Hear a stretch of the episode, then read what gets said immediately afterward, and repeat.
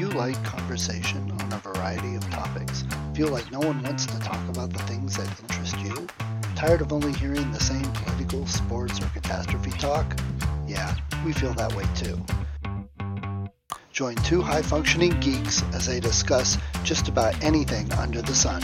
We can't tell you what we'll be talking about each week because we don't know where our brains will take us. It will be an interesting conversation though, so hang on and join us. Here comes the relentless geekery.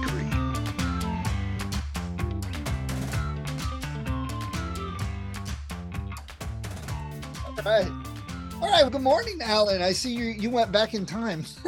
exactly. I have all kinds of things that I've downloaded and uh, sometimes just click on the first one that looks interesting. As we've had the Doctor Who theme and the Star Wars theme yeah. and the Hogwarts theme and whatever else.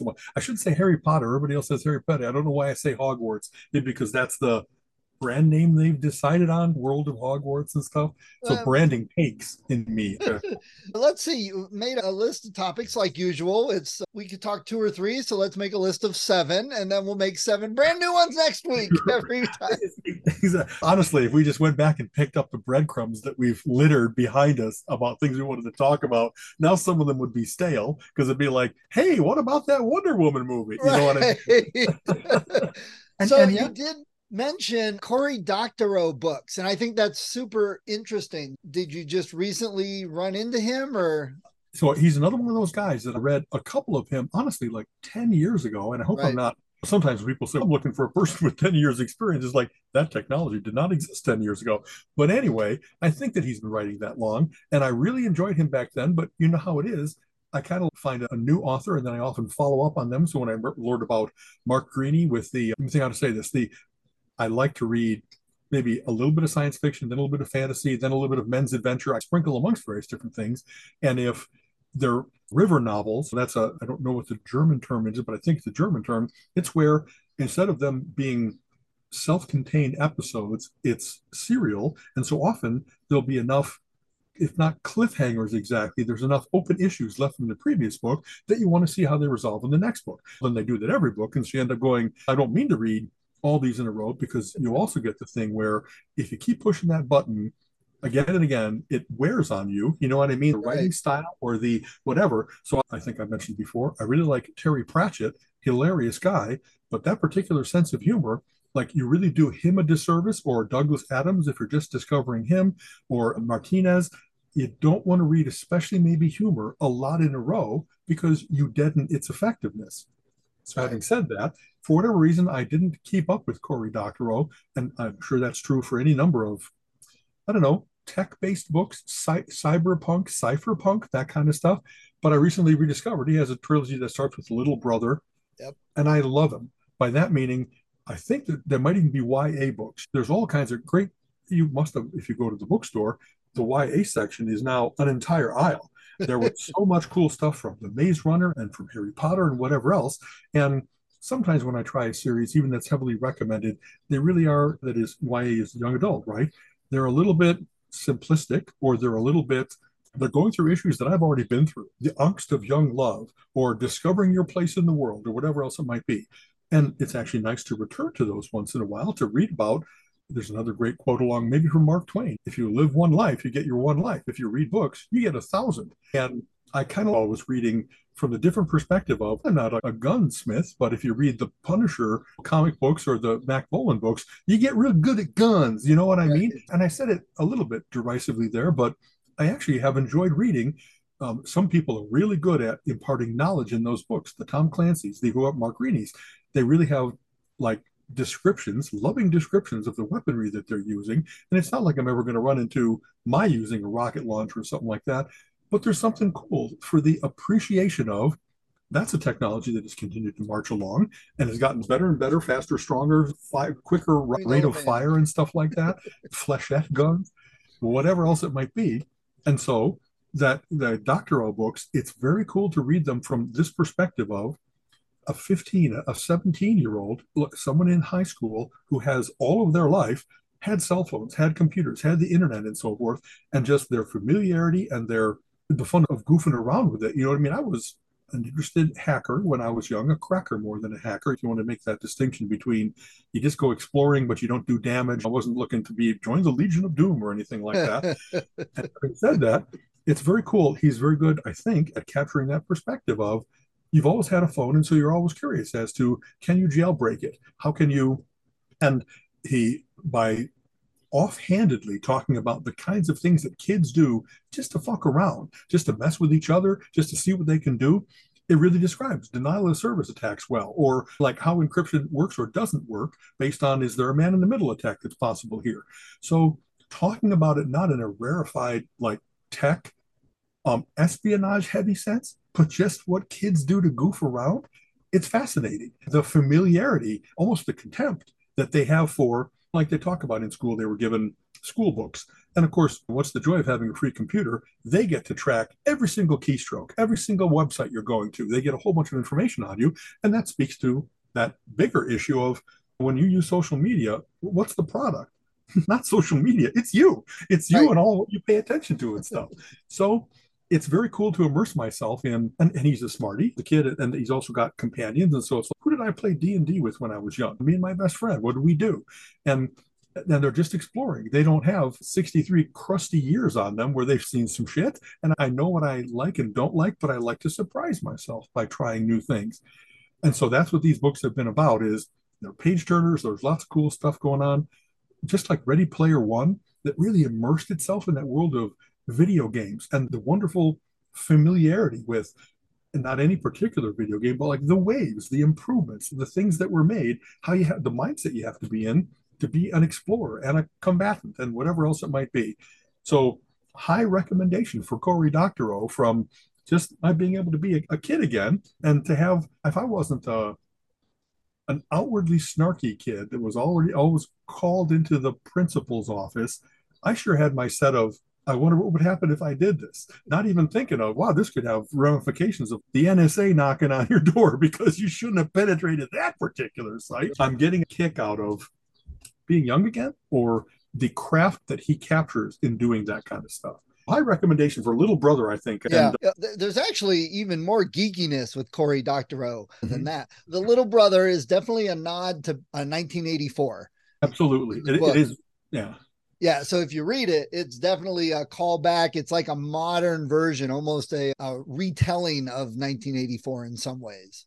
That's a great way to put it because when you know, he's a kid and he's just learning that if you poke the wrong bear, they will take you captive. They will turn your life upside down. Right. They will accuse you of things and all that kind of stuff. And if anything, again, 1984, what's the indomitable spirit that says no matter what they try to pressure me to do, I'm not using, I'm going to mix between. I'm not going to use Newspeak. I'm not going to back off of reading books because the firemen are, you know what I mean? All kinds of dystopian books. And sometimes you need a rebel that just won't give in because it's not in them. They thumb their nose at authority. They have to right. see how far the boundaries can be stretched. Yeah.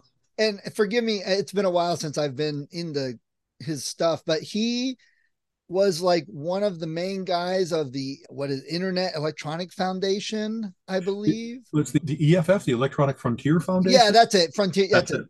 Exactly. That's there. There are early people on the internet that talked about this is really a wonderful tool for information dispersal and also a potential for control and for right. that kind of stuff. And we're seeing that played out around the world. The Great Firewall of China is not let's make the world safer democracy. It's absolutely a mechanism for control of technology, of people and stuff like right. that. The more you have face recognition, they don't have face recognition, they have gait recognition.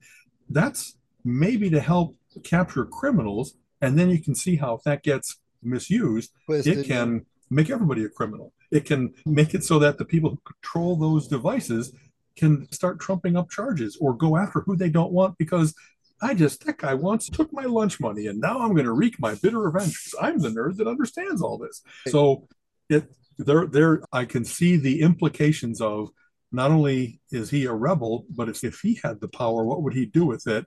And you hope that he's good with it. But some of his friends are the potential for I don't want to stop Big Brother. I just want to be in the big chair. I just want to be the guy that's controlling things. So he may have written this for young adults similar to 1984 because a lot of us are forced to read 1984 in school and when you force right. a kid to do it, it it's not going to go over as well i've been preaching that point for a while but he, i think he was hoping young people would read it and get the same message out of it that 1984 was giving but beyond the EF and thing, he wrote a call, a blog post, Boingo, something like that, uh, for many years. But from the thing that attracted to me him me to him years ago was he really believes in freedom of knowledge and the sharing on the internet and that at least he used to and assuming he still does but all of his books he releases for free on his website and he still publishes them and you can buy them okay. and he still makes a living at it so it's yeah. a point to show hey look just because you give it away for free you're still making money on it and living and all of that. So he definitely lives a lot of the principles he preaches. Yeah, that's great to know. I did not know that he did the, the simultaneous or the delayed by a little bit release or something like that. I bought all of them because that's still my preferred delivery mechanism for right. text is he kind of like sitting down or laying down and just I prefer that to reading on the screen. I read a lot on the screen, but falling into a book is a different experience and no mm. shimmer from the screen. It's just it's a right. and being able to glance at the book, I'm sure I can put my paws on one and just being able to like look up and say, "Oh, I'm about halfway done." Not because the page count says that, but because you look at where you are. And right. you know, now, now that's still I give Cory big kudos to that because he mm-hmm. had a lot of people saying, "Oh, you can't do that," blah blah blah, and he still did it and said, "Look, I'm still making money." So all of you just. But the right. thing about reading electronically, his books free or electronic. You get a digital version. He's not sending you a right. paper version. But right. there are those times when reading on the kindle is so much better because i'm rereading the talisman by peter straub and stephen peter king straub. and it's 40000 pages or something like that. So i'm holding it and my arms are like falling asleep. And I'm, I'm going to fall asleep while i'm reading it. It's going to fall on my face and smother me and i'm never going to get to finish it again and my cats are going to eat my body. That's what's going to happen happen. It's a lot yeah, safer. a big extrapolation there, Stephen, but well done. it's that fiction brain.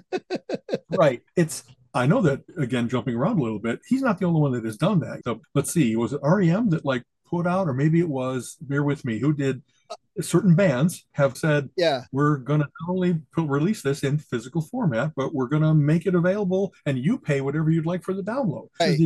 There's any number of people that will take it free, but there's people like me that would say, that's a $10 CD. Sure, I'll pay you that. You know what I mean? Right. My $7, my magic price for all that's where I try to get things in order to make it worth it to me. So I've or any number of bands now that are doing, hey, we'll send you the music. You just pay for postage and handling. So instead of being a digital download, it's still a CD. I probably bought 10 different things now from the empty pockets. Know, I can start naming the bands like that they that's a way of them getting out there in the public eye. You post something on Facebook, immediately it's seen by a million millions of people. And I like the fact that people are still experimenting in the same way you said. All the people that are saying you're going to lose your shirt, what are you doing? And they said, let's just see what happens. Let's right. just. Try. And I know the better fan base if you establish trust like that. You yeah. know what I mean? It's a different kind of fan. I know I've talked about Marillion a lot. Marillion, the last 10 albums have done it where fans send in money to sponsor the production of the album. Right. They like, like Kickstarter. I, I, not even it's even before Kickstarter. Right. Way long ago, Racket Records, you could just send in money, and then in exchange for they'd have the version of the album that was sometimes extended cuts, as well as a little foldout that had all the names of the contributors to the album. Or when they'd go on tour, they'd show a big screen with "Thank you," and then everybody in alphabetical order, however they did it. And I did that a number of times, and I'm happy to say I helped that music exist in the world. I helped them bring that into the world. They didn't have financial considerations or interference from the record companies or whatever else it might be. It's exactly what they wanted to be. And so their example of how to build a fan base is probably the biggest success story in music. And you know what I mean? That's cool that they were the brave ones. Who yeah. knew that a, a prog band would be the, the one that would not play off of fame, but pay off of play, play with loyalty. Do that experiment and have it pay off. I love that. There, so, there's so many examples of that now in so many ways we can get a hold of this stuff and there's patreon there are lots of artists and musicians and whatever that do Patreon, and I know some on my podcast do, and you get some bonus material by giving them a couple bucks on Patreon. So it's exactly. that old, almost that old multi-level marketing thing. If everybody listening to me gave me a dollar a month, I'd have enough money to keep doing this with other stuff. that's right. You don't need a Medici. You don't need a single person that's going to sponsor you. You can say, hey, if I get 10,000, 100,000 people, that's the cost of my doing this for a year. I'll be happy to dedicate myself to that. I just bought something that I didn't get in on when it was a Kickstarter, but it caught me because it some things just make me laugh out loud or you read the pull quote and it's hilarious. There's a series of books called Space Bastards. it's about the intergalactic post office. It's drawn by Darick Robertson. I don't remember the name of the author, so it's not most of the time I really do my author's work because I'm familiar with how they spin a tale. But Darick Robinson is a guy that did The Boys and all kinds of other stuff that I've enjoyed. And they've, as opposed to putting it out in like the least valid form that you could do and still get it out to fans, they made them into big album edition type things. Wow. So I just paid like 35 bucks for Colleen to get me this for my birthday. I think there's four. The that was so one. nice of her to discover that for so you. I, I, I, always do that. Colleen, if I get something, would you like to give it to me for my birthday? It's something that I really would like. And I haven't even opened it up yet, but I just I love that fact that some like Rolling Stone magazine did that. Well, a lot of magazines were folding or going digital. Rolling Stone actually went bigger and glossier, and they said, "We think we've got a fan base that's going to follow us to this, and it'll give us better pictures, better coverage. And it indeed has worked out for them. I don't know how other music magazines spin or whatever have done, but Rolling Stone, I think, is still high in circulation and good for them. Yeah. And by the way, sorry about this. Apparently, I am over caffeinated this morning. Can we pause for a moment while I think of a break? yeah, that's sorry about this. All right. And all right, I'm back. So, so to add to that, one of the other ones that I support quite a bit with some really good material is Humble Bundle.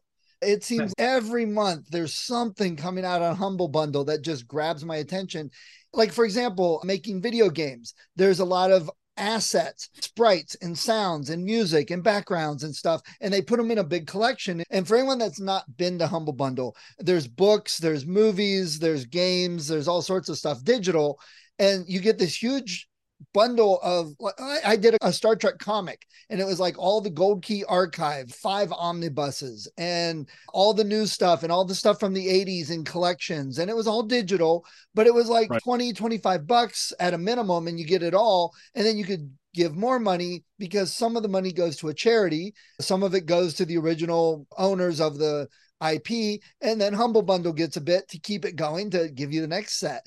So, exactly. like video games, eh, I love that. Yeah, the artists, like for the video game assets, you get this cool little collection of zombie figures but it's not necessarily everything you need for a game. But if you like that artist, now you go find the artist and you buy other stuff from them. So it's a, another right. way for creatives to get out there and it and some old stuff like the Star Trek stuff. That stuff's been old for a while, but it gives people a way to still access it and get it. So yeah. personally, I love Humble Bundle way too much. honestly, I have to start checking that out more often because I occasionally get like emails from them or, or, notices on Facebook. And if it's not particularly to my taste, hey, it's a whole bunch of war games. And I don't know that I'm that much of a fan of war games. Whereas sometimes it's, wow, I could get like five of a title that I don't really follow, but only for 25 bucks. That's such a bargain. I should do that just to try them out. So right. To do that kind of wonderful. Everything's getting digitized nowadays. They've already made their money off it back in the IP days what am I saying? Back in the printed or CD-ROM days. So now that they've got that intellectual property, as you just said, and I mentioned I bought sets of CDs where Columbia doesn't need to make any more money off of these, but they can give it to me as a bargain. And so now I've got five weather report CDs, five bread, all the things that I don't know that I would have filled out my collection at $15 a CD. But for twenty dollars for five right. of them, that's very persuasive to me. Very yeah. cool. Humble bundle and it's what's, interesting. What's your, best thing that you've ever gotten? Do you have a particular? Wow, ah, this is an well, amazing value. I got I got some 3D files to print out some 3D like D miniatures, okay. and I printed a few of those out for my friends that yeah. played D and D's, and my buddy painted them. And these things cost And we had a beholder, and you can print a small one, you can print a medium, you can print a big one. So right. it was like a $50 figure in the store. And I printed it out for him, and it was a couple bucks uh, when all was said and done. And he painted yeah. it and was real happy with it. So that was definitely a good one. But I've gotten some books, some good books. I've got some great comics and assets yeah. for video games that I not really music. I haven't seen music on there, but it has video games and books and comics and okay. some other stuff like that. Yeah. Yeah, I mentioned one of the things. Well, there are many topics we may cover. The world of atoms versus bits. That with everything getting digitized, what we just talked about. In some cases, my experience of how I like to read a book is just fine as it is. I just we we finally sold my parents' house as of February, about a year after my father passed away. And a quick update: my mom is now here in the Cleveland area, right. so she's at a wonderful memory care facility. We cleaned out and cleaned up, re- refurbished the house. It didn't. My parents were immaculate housekeepers, but it just was 40 years dated, if you will. Yay, we sold it. We didn't. We did some things at, with an estate sale or a consignment shop, and it's it's weird to see how many cool things my parents had accumulated in the course of their life that somebody got a bargain or they just went away. And I that's still heartbreaking to me. Yeah. I really do live in the world of atoms. And but having said that, before we consigned that, we did a big who wants what kind of a thing. And as you might imagine, I claimed lots of their books. Who knows if I will ever really make use of the Encyclopedia Britannica in print, but it just I couldn't have that go to the landfill. I couldn't. Right. So I have a whole bunch of Time Life books. I have a whole bunch of other series that they collected, as well as just if you have your parents' collection, you kind of have them. What right. were they interested in? Where did they travel to? What were there some of the and I got some things that are in Lithuanian that I will not be able to read because my dad could and I could not. And having said that, I just got the delivery. The way we did it was we loaded up a truck, had him go to Bruce's house, and we were going to have it. It was dropped off at his house first in, in Bloomington, and then come here. And the um, economics of it didn't work out by having doing a partial load and then moving on. It just it like was so much more expensive. So we offloaded everything at Bruce's house and then waited while the weather was crappy for the last six months or so. Finally, he zoomed over and gave me the delivery. So now in my storage locker instead of his garage, I have not only the cool books, but I've got all kinds of geodes and shells that my father's collected, some sculptures. I've got all of the slide carousels that he had. He stopped doing photos after a while and would do slide carousels. So that's how we'd watch our home movies and stuff. right. And in taking those on, I've taken on the task of, well, capture all that digitally, put it all together so that I give my brothers a gift, hopefully by this Christmas. But I don't know, maybe it'll take longer than six months because 40 slide carousels and all kinds of other stuff to digitize. I got to look into what's the economical way to do that. I don't want to send it to a service because I'm pretty sure there's a premium for that. So maybe it's going to one of those things that I'm going to get with a little device that hooks up via USB to my laptop, right. digitizes whatever it's got for the slide, and then while I'm doing other things, just a little robot put slide after slide into this thing. And so I'm glad I have them, but after I have digitized them, there really won't be any reason to hold on to them. And that's an interesting thing. Do I keep it for the archive so that nothing can ever go wrong with the digital version? And a little bit of what you just said, the things that I have, all kinds of books, I'm never going to digitize them, though there are now digital versions available for that. One of the cool things that I'm pretty sure it was either Amazon or Google that they, one of their overarching things, corporate mission statements was to make the world's information available, digitize everything. And then there were some battles about some places, people don't want to have their stuff available where it's no longer sales numbers for physical books. That's how they're used to making their money and so forth. All kinds of contracts had to be worked up as to what's the reproduction rights, what's the, if this thing gets anthologized. You, as an author, are much more dealing with that than I, but I was aware of from how many different places it was talked about. It didn't just depend on who gets paid, it was all of the boy, 20 years ago, like piracy was a big hotbed issue, right? It was right. various different VCRs having different codings so that you could or couldn't make use of them in different countries. And same with DVD players then. There was, I'm trying to think what it was called, the intellectual property chip, the IP chip, or right. something like that. And now that seems to have calmed down because we found the balance. Like Apple just started to say, hey, book a song that seems worth it. If an album has 10 songs on it, it's 10 bucks. That seems like a worth, worthwhile price. And then people could play with it. Of some places said, nope, it's a buck. We don't want to confuse things. Other places started to say, this week only it's 39 cents. And so they had loss leaders and they had all that. And I like the fact that they found a compromise instead of it being here 20 years later this huge battle between the intellectual property hardliners and the people who say information wants to be free some of the cory doctorow youthful thought that we just talked about there's a lot of people who think nope that's just free.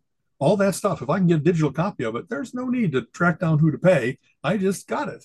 And i hope that the things nowadays are the people who have done delivery systems like Spotify, like Apple Music, Amazon Music, that there's still enough of a sluicing back to the real creators and owners that it isn't just that they're now the place of the rapacious record companies who you fight hear all these horror stories about John Fogerty or somebody like that having not had the rights to his own music right. for 40 50 years or people that like after they took out production costs and so forth I made like a penny in a, an album but I had the third best selling album of all time but I'm not retiring right. I don't have a manor house because of this so you even heard about those kinds of things that some of the happily successful people were the ones who wised up early. The Robert Fripps and the Steve Vai's and the Frank Zappas who said, it isn't only about my making music. I got to become a businessman. I got to become a pretty hard nosed guy because there's all kinds of people. There are all kinds of, if not parasites, at least wheelers and dealers. And they're looking at how they can get a piece of me even though they did nothing to create this cool thing. And so that's been an ongoing, all, of my years have been, how does work out? You know what I mean? There's always been negotiations about that. And that the government sometimes intrudes or sometimes backs off. We, we've had, should the internet be, let's free isn't the right word, whether the internet is a carrier so that they're not responsible for content, right. or are you going to make it that now they are responsible for stopping some of the worst stuff out there? But then it's funny how some of the worst stuff doesn't become, oh my God, hideous child pornography, that it's, I don't like that book. And so you're not allowed to have that on your networks. Like always the people that are happy to be censors are pretty much exactly the ones who shouldn't be. Yes. Their agendas and, are so and, much not having to do with real decency, real intellectual freedom, and humanity they're from a very stilted viewpoint. So what I mean? And there was actually an episode of South Park I watched recently that dealt with agents. The boys became agents because Token could sing. So every time Token okay. sang somewhere, they got 10%, but they did absolutely nothing to get the gig. So that was they, they just put themselves, they're the rent takers. Right. There's great, there's all kinds of terms that have had to come into existence because of that, how much that is in the world. Right. You know, if I have a castle on the river, suddenly I make everybody pay a toll total freaking happenstance. Maybe you built the castle, maybe you built it just to be able to take the toll. You didn't make the but river. Nowadays, in this world, there's all kinds of Shkrelis in the world that say, "Hey, I sneakily bought intellectual property on insulin, and now I'm going to gouge people, even though it's not an inconvenient nominal toll. It's a life-threatening right. thing if you can't afford." And the worst of those things sometimes are taken care of, but there's all kinds of things in place. Right. Boy, there's whole books about this. I didn't mean to talk over you. I'm sorry. Where they talk about there's places that used to specialize in filing lawsuits, not creating anything. Exactly. Yes. Buying a technology that is somehow maybe impinged upon, especially by people with deep pockets. And so they buy a little thing that has to do with how a GIF or GIF is handled. And then they go after Apple and go after Oracle and go whoever else might be trading in these kinds of things. And they had most of the time it's worth settling instead of going to court because if you by by terrible luck lose in court your company's really screwed. But the settlements were like really?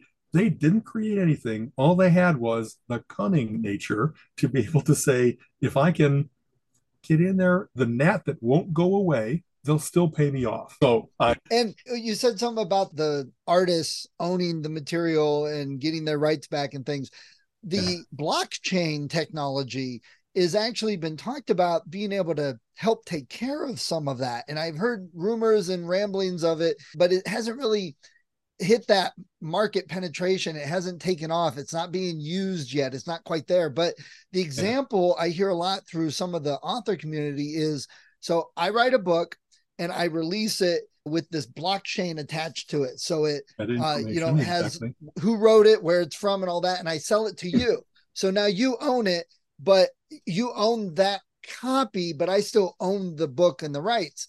So you could t- then take that book and you could sell it to Colleen as a used book. So you no longer have any right to read it and she has that. But then I get 10% of that used book sale, and you can sell That's it right. to a half price bookstore and it, whatever. If she gives it to her sister, now she can't read it, you can't read it, only her sister could read it, but I still own it. And that's something that's being looked at that could be used for music, could be used for books. But it's not quite being done, not quite there yet, because I don't think they've quite figured it all out.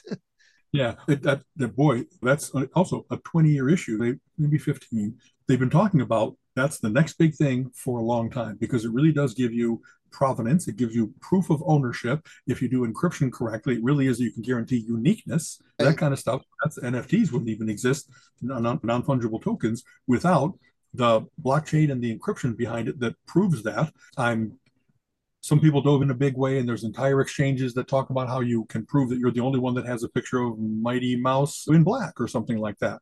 I haven't invested in that because that's something that, though I read a lot about it, I'm so much not wanting to have to become an expert in the l- latest legal uh, ramblings about wranglings about that so that I don't kind of get screwed by someone who is just more cunning than I am. There's big opportunities for making money, and there's also big opportunities for getting screwed. Yeah. And, and that's what kind of keeps me from doing it. That's what keeps a lot of people from doing it. I'm a pretty tech savvy person, and yet I don't find it easy to trust.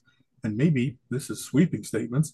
I'm there's some people that are making a lot of money and have a lot of interest in crypto and bitcoins and all the various different possibilities of digital non-fiat currencies and yet, the more I read about how easy it is to do a branch, how easy it is to pump and dump the sale of those things, you know what I mean? You read about, name it, not not only Bitcoin and Ethereum and Dogecoin or whatever things might be well regarded, but how many things have had, hey, I just lost seven hundred million dollars because I lost my token or my my my passcode. I I just had things stolen from me because they figured out my supposedly unbreakable 256, but I'm a human being. So if it's not only digital, but I actually set it up and they know all the books that I've read, then they just start looking for exactly things that would narrow the possible solution space. You know right. what I mean? Yeah. So I'm not totally suspicious. I'm not rejecting of it, but I'm really cautious. And for I don't know, Colleen and I about to be retired and we want to make sure we hold on to our money so we're not eating dog food. I always use that thing. That's really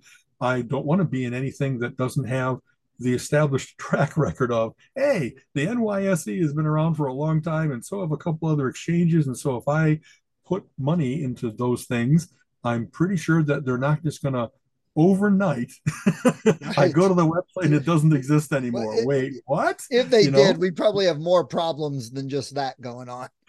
True enough.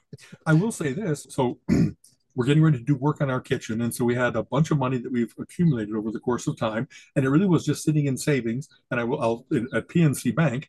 And PNC Bank wasn't great about, hey, we're happy to pay you money market rates or CD rates with the amount of money you got there. Why don't you use one of these products?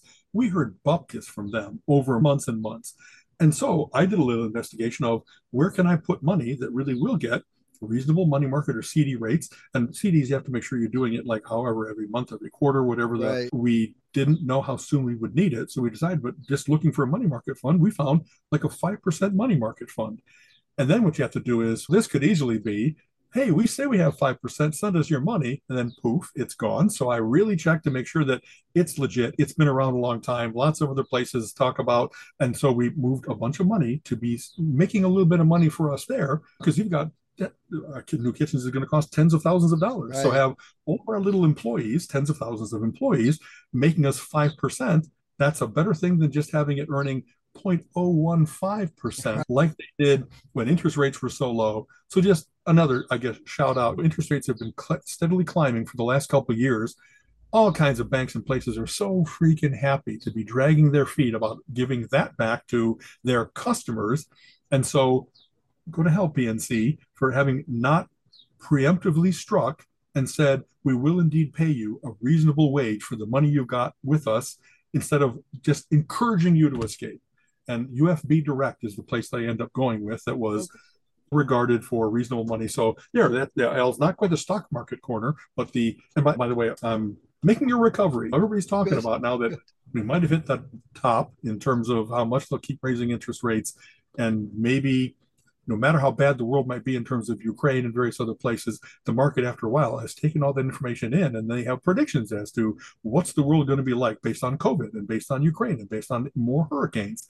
And so now the market seems to recover, be recovering because everybody wants to like, let's get back to business. Exactly. And I'm I'm pleased that I'm positioned with I got a, more than 100 stocks in all different kinds of things that I think are the future and I'm hoping that everybody will wake up and say, you are exactly right. The med tech there and communications tech here and all those things that I care about, tasers here, that the world will say, if you guys are running your business, we're happy to have you keep increasing that business because we do need need more CrowdStrike to be able to stop cyber attacks. We need more right. shockwave to be able to cure cancer with electricity. We need all kinds of things that, like I, I'm in both Moderna and BioNTech now, because it sure seems that their mRNA technology that we use to conquer COVID is not only going to continue to conquer COVID, it's going to have all kinds of applicability to all kinds of other infectious diseases. Now it's just a matter of how do you identify what makes yellow fever yellow fever and then or let's say malaria because it's even a real example and then we finally have a cure for an incurable disease or if it's a cure that is 90% efficacious it's better than 50 it's better than only mosquito right. net and so i'm i sure am hoping that the market is fickle and fear based in some cases and so after everybody made their money from covid and then they beat on those stocks because they didn't have like right away another miracle in the pipeline i want a miracle and i want it right now the market is so stupid sometimes. And yet I invest for the long term. I'm pretty sure that these companies, or maybe they'll be bought by other companies, whatever, we're going to see a miraculous, like maybe I'm still, I had melanoma. I never want to get it again. So I take my little supplements that are supposed to be good. What would be better than any supplement? A vaccine that right. says, no, not get melanoma. I would love to pop that into my body and have.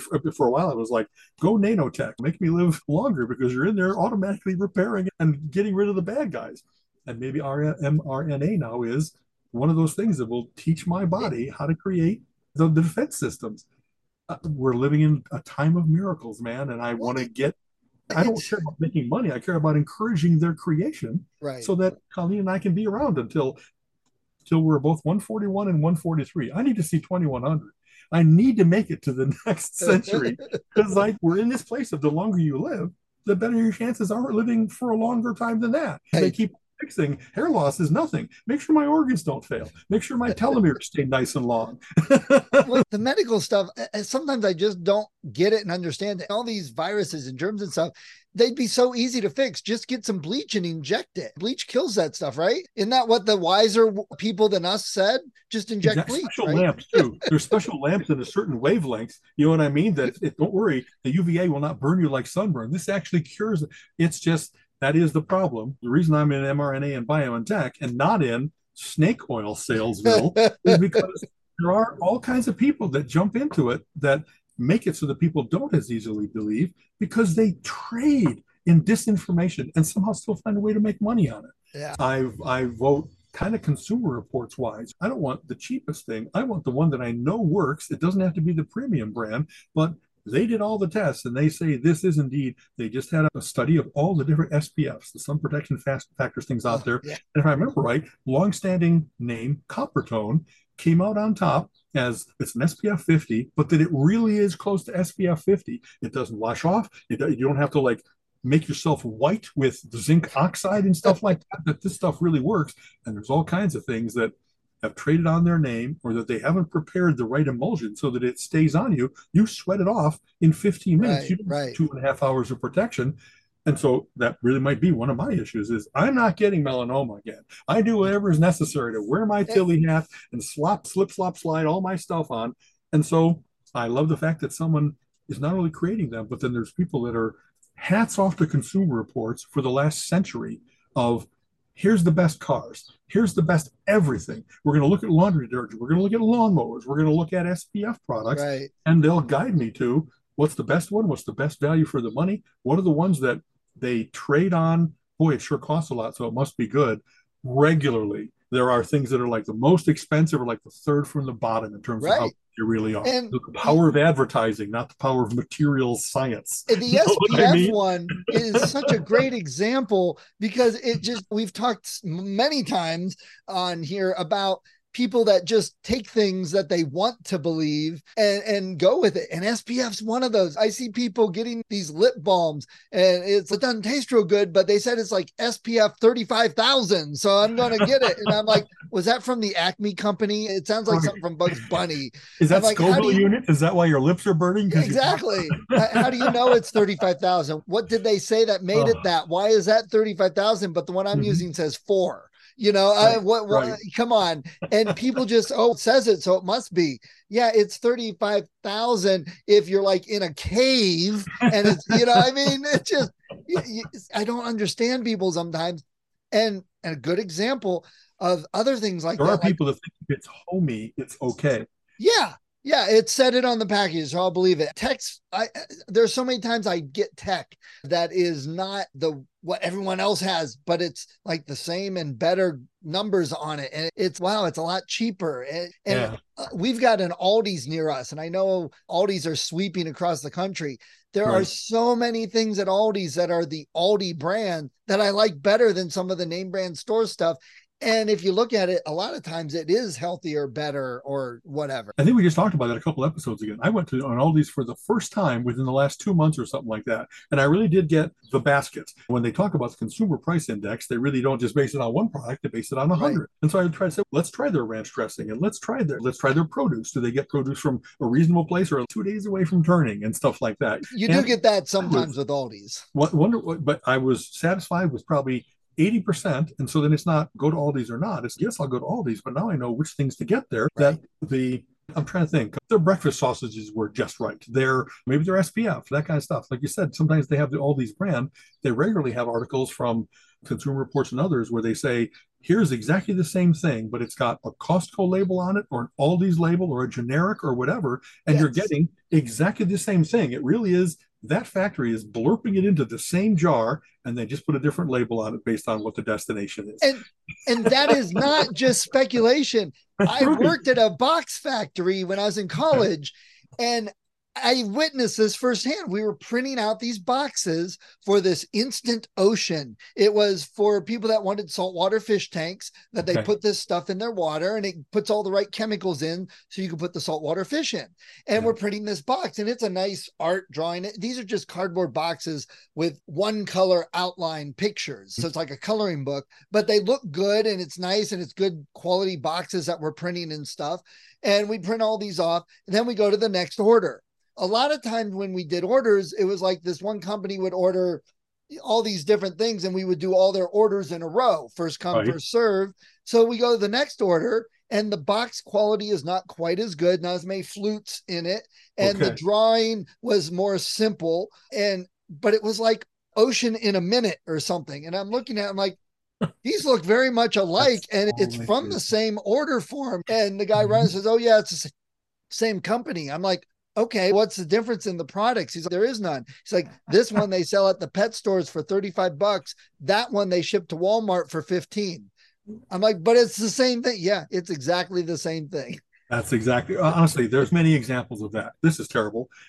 I know that I've read a couple articles now about what's called the pink premium, where they have exactly the same product, let's say a razor, a little handheld razor, and if it's for ladies, then it's 30% more because apparently that's supposed to be gentler for shaving right. instead of shaving your face. But it's exactly the same thing. No difference in the lubrication on the strip, no number of blades difference, and marketing. And exactly that. Marketing and advertising have made it that we're going to do product differentiation, goes to different places, sold to different markets, but it's one big vat of stuff, and it just comes out with a different.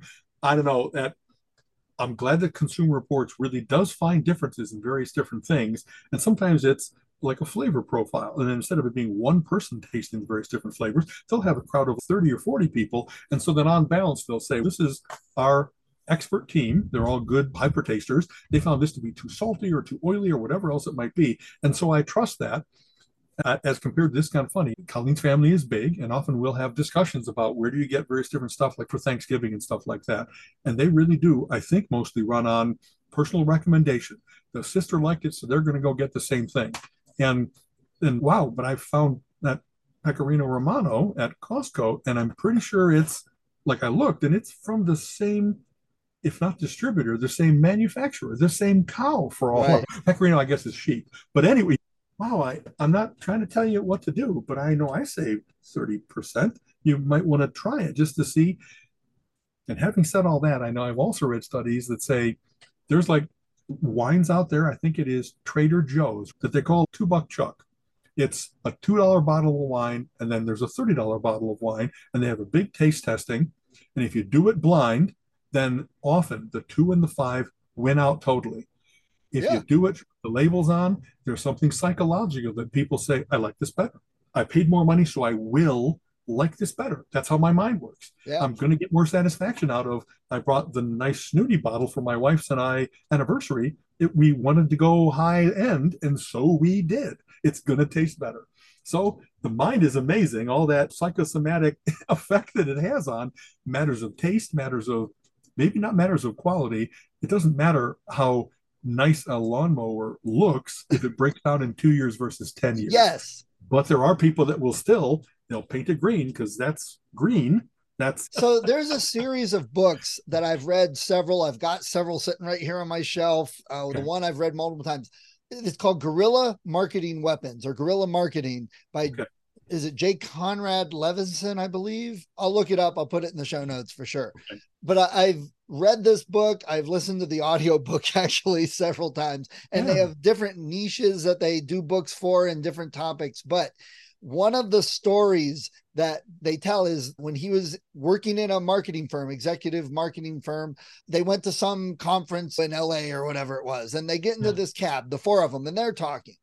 And the cabbie, this is a guy gets up every morning, jumps in his cab, drives people around, and that's his job. He's, oh, you guys are in marketing. They're saying, oh, yeah, big marketing convention, blah, blah, blah. He's, oh, yeah, I don't believe in marketing. They're like, oh, you don't, huh? And he's, no, I don't think that stuff works. I get what I need and I know. And he's going on and on. And they said, Really? Well, what type of toothpaste do you use? He says, I use this like toothpaste. I said, why? He says, because I really don't have time to brush between meals. So this helps keep that from the blah, blah. blah. That was the whole marketing of that toothpaste was when you don't have time to brush when you should use our toothpaste. And he totally went with it. And they all you chuckled. recite the advertising campaign. Yeah. For many of the things, I hear you. And, and I had my an ex family member was asking me, and this was back in the 90s when things were a little different computer wise, but he goes, I'm thinking of getting a computer. I'm like, really? You're go get a computer? He said, Yeah, but I'm not sure what to get. Should I get an Intel or a Dell? I'm like, Okay. Well, right, that's right. not really the right choice, but why? Those are the two I see the most on TV. He had no clue what he was talking about, about what to get, but the marketing is what he remembered. And that's, you know, what people forget. It's you just get get it out there in front of people. That's half the marketing right there. Absolutely. I know i read that when someone asks you like you know what computer you should get what i often say is if you want to have really good tech support get a mac because i'll help you. And if you then i can i'm pretty good at windows but i'm nowhere near as current and as conversant as that kind of stuff. And so my parents did and both me and armin could help them and stuff like that. I think bruce and chris have something's Apple and something's not because sometimes it matters that you save $100 on Samsung or on Android device instead of an iPhone, and then you don't get me. And it's just, and that's a little, that doesn't sound too arrogant, but it's just practical.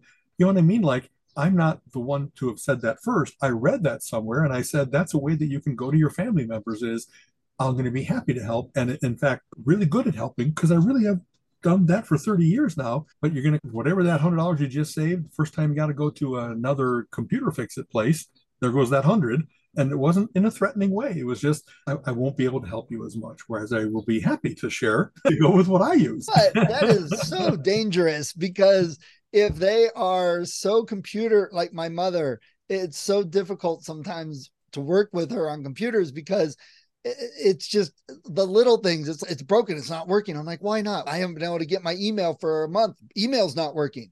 No, you see this button that I told you about last time? That's the network button. You turned it off. You're not connected to anything. Look at that. It works now. and two months later, the email's not working again. No, it's not the email that's not working, but that, you know, that with tech, that gets so hard. And I get with work, sometimes people will say something and then I'll shoot them an email with six, seven questions on it and they get frustrated. They're like, look, right. it's just the email's not working. Fix it. I'm like, eh, my email works fine. The server's fine. Let's figure out why, what really the problem is because it's not the email. And they, people just think, I told you, e- look, folks, you wouldn't call your car mechanic and say, hey, my car's broke. What's wrong with it? I don't know. Bring it in. No, just tell me over the phone. My car is broke. What's wrong with it? that could be a million things. People don't understand that with tech. I hear it, it does. I occasionally have frustration where I help family members or friends, and indeed, it has been like just that. If anything, one of the one of the fine features that I offer is I stay calm while they're panicking because they need can't get to their email or something they had. They know they had it. Now it's missing. So we'll find it. We'll get it. You know what I mean? You'll it'll be okay. There's it's not and as one of the first things is it's not working. Must be a virus. It's bring over stuff that we'll check for that in particular, but that's a low odds bet unless you didn't listen to all the things I told you about don't click on things that you don't know. but at Microsoft, it popped up and said Microsoft Windows was right. broke. Click here and call this number. I talked to somebody from Microsoft. How do you know it was from Microsoft? They said so. Here, I got some toothpaste for you to use. it, it, I don't know. Just being a canny consumer is behind all of this. I, I don't know. I regularly do it. I really want to know a little bit about everything that I'm like putting in my body or bringing in front of my eyes or something like that. So it's a very instinctive thing to me to know more so that I and to know more so that I can ask the right questions if it breaks and stuff like that. And as there's a whole set of people that just I just want it to work. I don't want to know. I don't really want to know how the magic works. I just do want it to work. And then it's okay. Uh, I'll try to be available, but if I'm on vacation and your computer breaks, I'm not taking a break from hiking right. half home because right. you need your email right away. Right it might and be. Eh, how many times? And this is the Windows joke. Did you reboot? And people joke about that. But right. what the thing I get is so many times it's either I want it fixed. I don't want to reboot. That sometimes fixes stuff quite often. Or the other thing is I'll get somebody that says, I didn't want to bother you. So I rebooted 27 times. It's still okay. If it didn't work the first time, it's not going to work the 27th right. time. It's not like you're rolling the dice and maybe this time it'll come up. Colleen often talks about she's getting ready to retire and she's communicating with all of her clients and making sure they know that she's going to be, not be available and so forth. And so she's done great work documenting and talking to and stuff like that. But she's got certain clients that every year she's tried to explain here's how to do this document that you fill out for the Department of Labor, or here's how to make your data ready so that it goes in in the right format and so forth. And every year she's had to do that because she can tell they're not taking any notes and they're not absorbing it well. And it's going to be an entire another year. So most people's memory or something that they did once isn't necessarily reliable. Right. So she's had to say that when we walk through it this year, you really need to take notes because I don't have time to write it up for you. You need to take notes while we're going through it. And then, yes, I'll have a replacement and that person will work with you as well.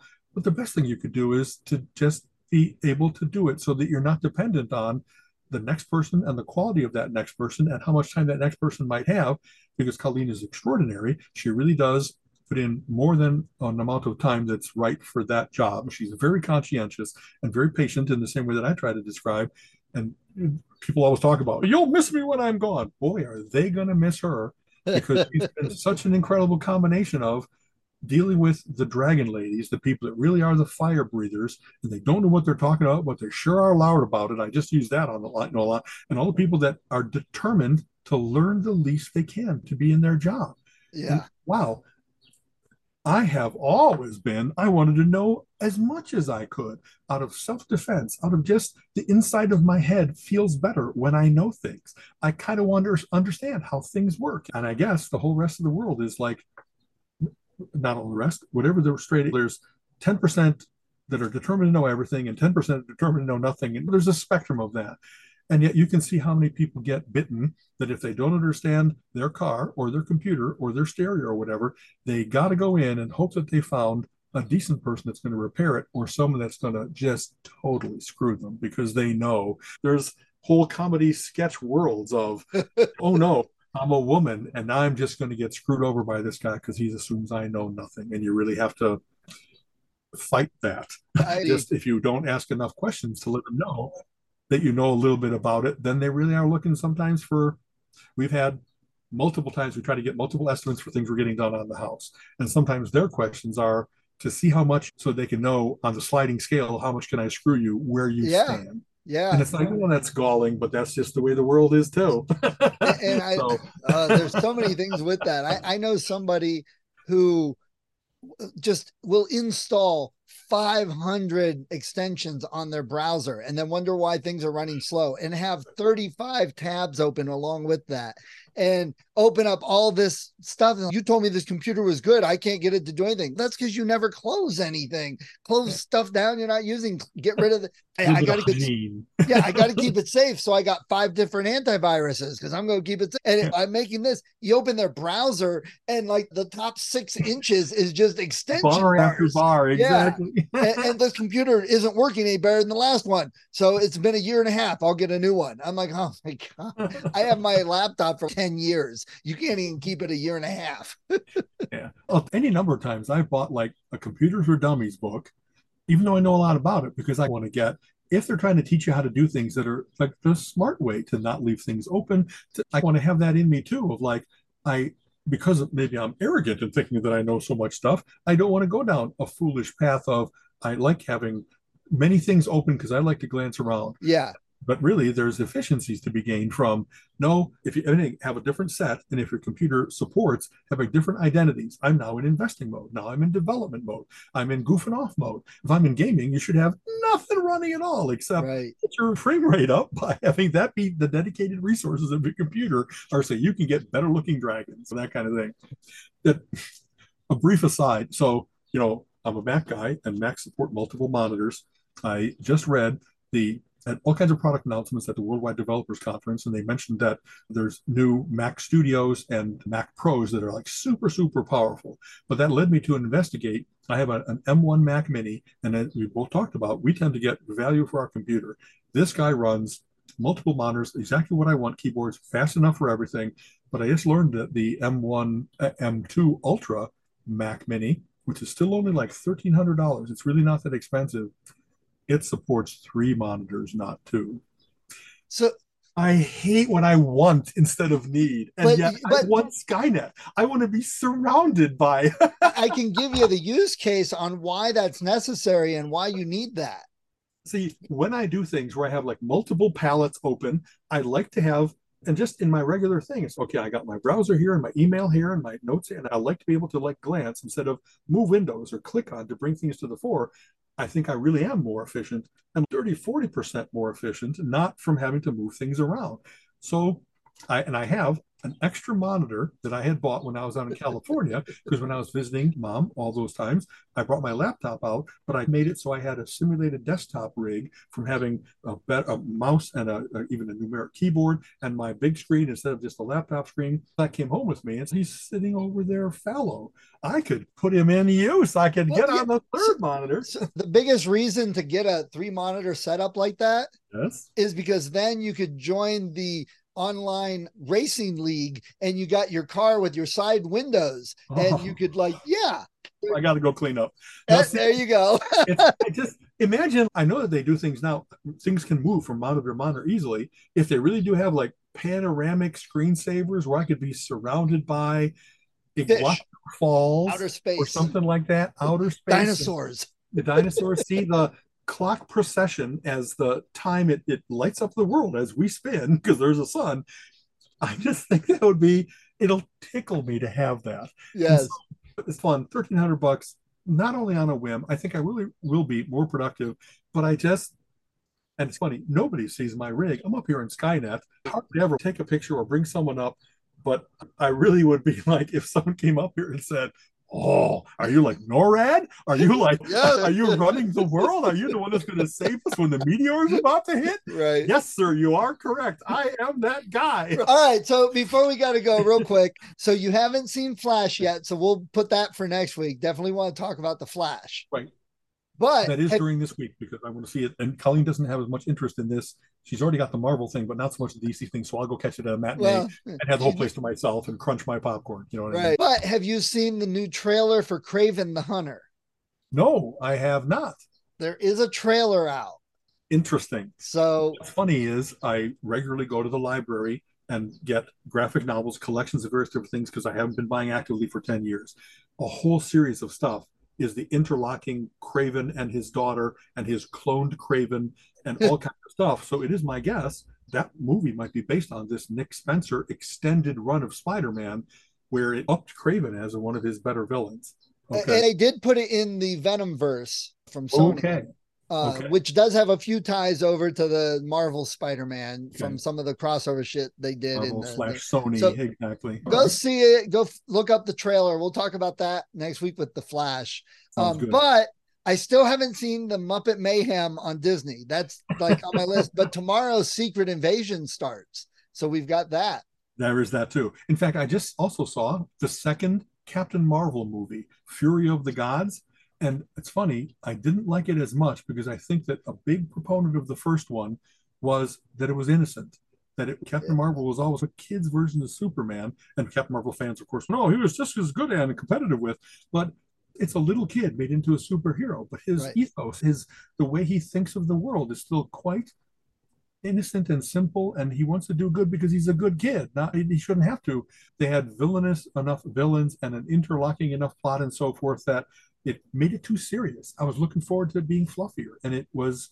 It had some really dark scenes and that kind of stuff. When I go to see Deadpool, I expect it to be right. debauched. you know what I mean? Those should be at the polar opposites. And there was it. I didn't enjoy it as much, maybe because I had the preconception of this, this will be fluff, and instead it wasn't totally fluff. Well, so my, I told Colin, I said, so DC's trying to get a foothold and get things going. So mm-hmm. they've got what six, seven movies out with Aquaman and Wonder Woman and stuff. Half of them are Marvel Shazam movies. I'm like, is, do we really need half of them to be Shazam movies?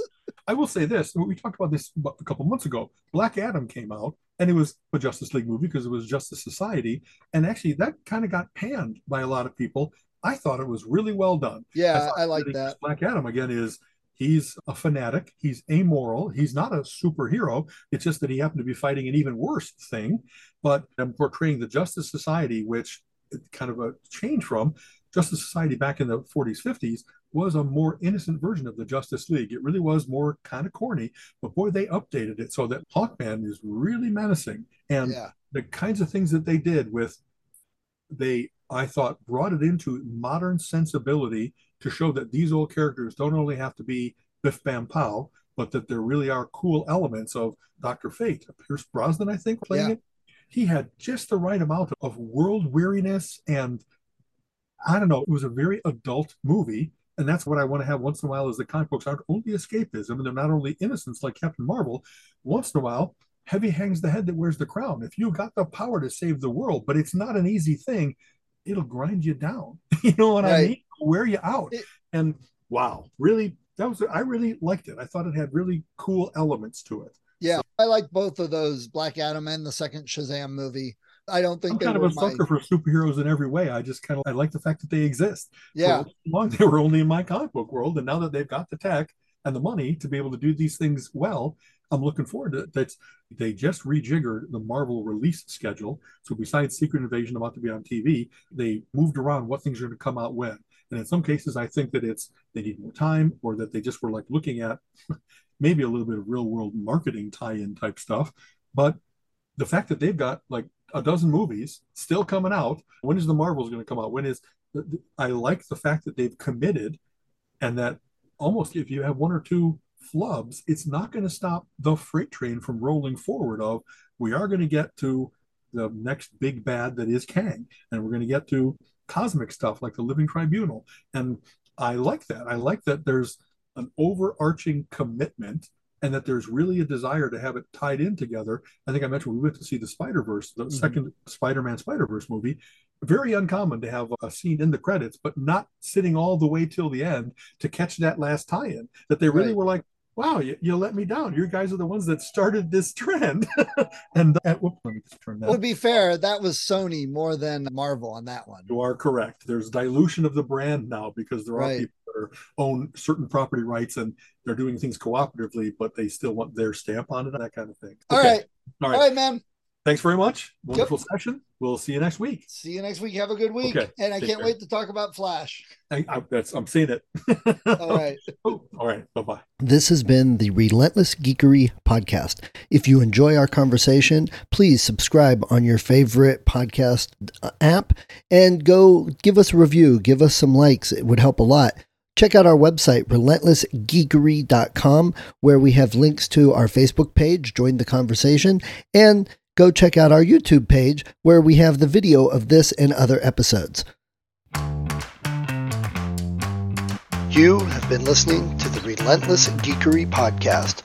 Come back next week and join Alan and Steven's conversation on geek topics of the week.